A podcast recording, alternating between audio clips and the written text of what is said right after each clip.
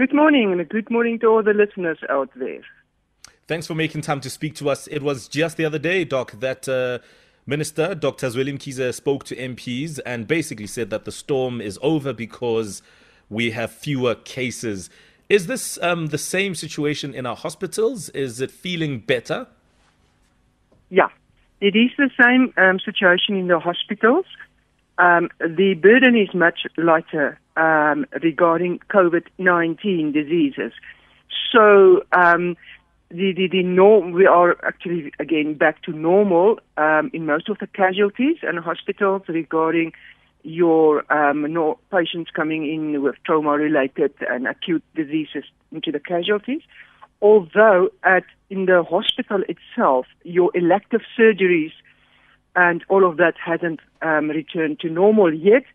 Um, we don't know when that will happen because that is normally the prerogative of the hospitals themselves, HASA, to say, you know, um, we will now uh, um, go and um, allow uh, elective surgery, you know, if you need to go for a hip replacement or a knee replacement. But in all of this, people need to understand the fact that the surge is going down, we, all, we are always on the alert for a second wave.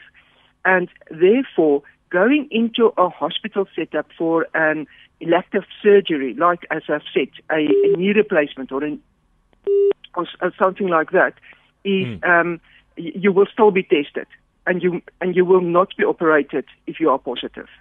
Mm-hmm. It's very important that you mention that, Doc, that there are protocols that are still in place despite it all, despite the fact that we are seemingly out of uh, the storm.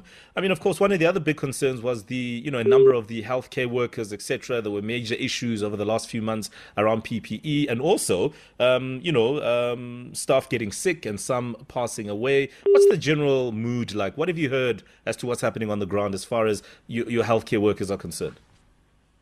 Well, as far as that's going on, um, we're still seeing, um, or we still get a notification of doctors dying.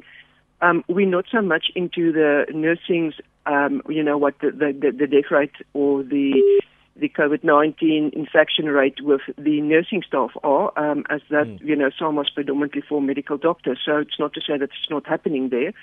But um, we still have, as I've said, um, uh, getting news from doctors dying or getting infected. Um, therefore, we, you know, we don't expect now to see the second wave, but it will come. But what we are um, seeing is a lot of of, of uh, doctors and um, especially also here we um, on the, the nursing staff working with these doctors that they are tired. It's a tiredness, um, emotional tiredness, and it mm. will most probably be linked to traumatic stress of what they went through uh, during this time. Because I, I you know, um, I realized that for the average person out there, 14,000 deaths is not a lot. Because in a country where there's nearly 60 million people, the chances that you are affected is, is minute. But unfortunately, the strain of caring and looking after those those sick sick people is mm. enormous, and, mm. and and that's mm. not easy. Absolutely. I totally agree with you, Doc. And this is why I think, I mean, as a radio show, we've always tried to highlight that, that it is a very difficult job for all our health workers, and they're doing a stellar job putting literally their bodies on the line. All right. Thanks for painting that picture for us, uh, Dr. Coetzee. And hopefully, um, the second wave won't come, but uh, let's not get too excited.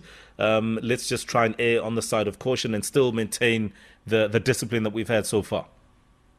Yes, and I just would like to say from SAMA side again, all healthcare workers, nurses, physiotherapists, doctors, everyone looking after patients in a hospital setup, and even the loved ones, uh, but people looking after their loved ones at home. We salute you and we say thank you.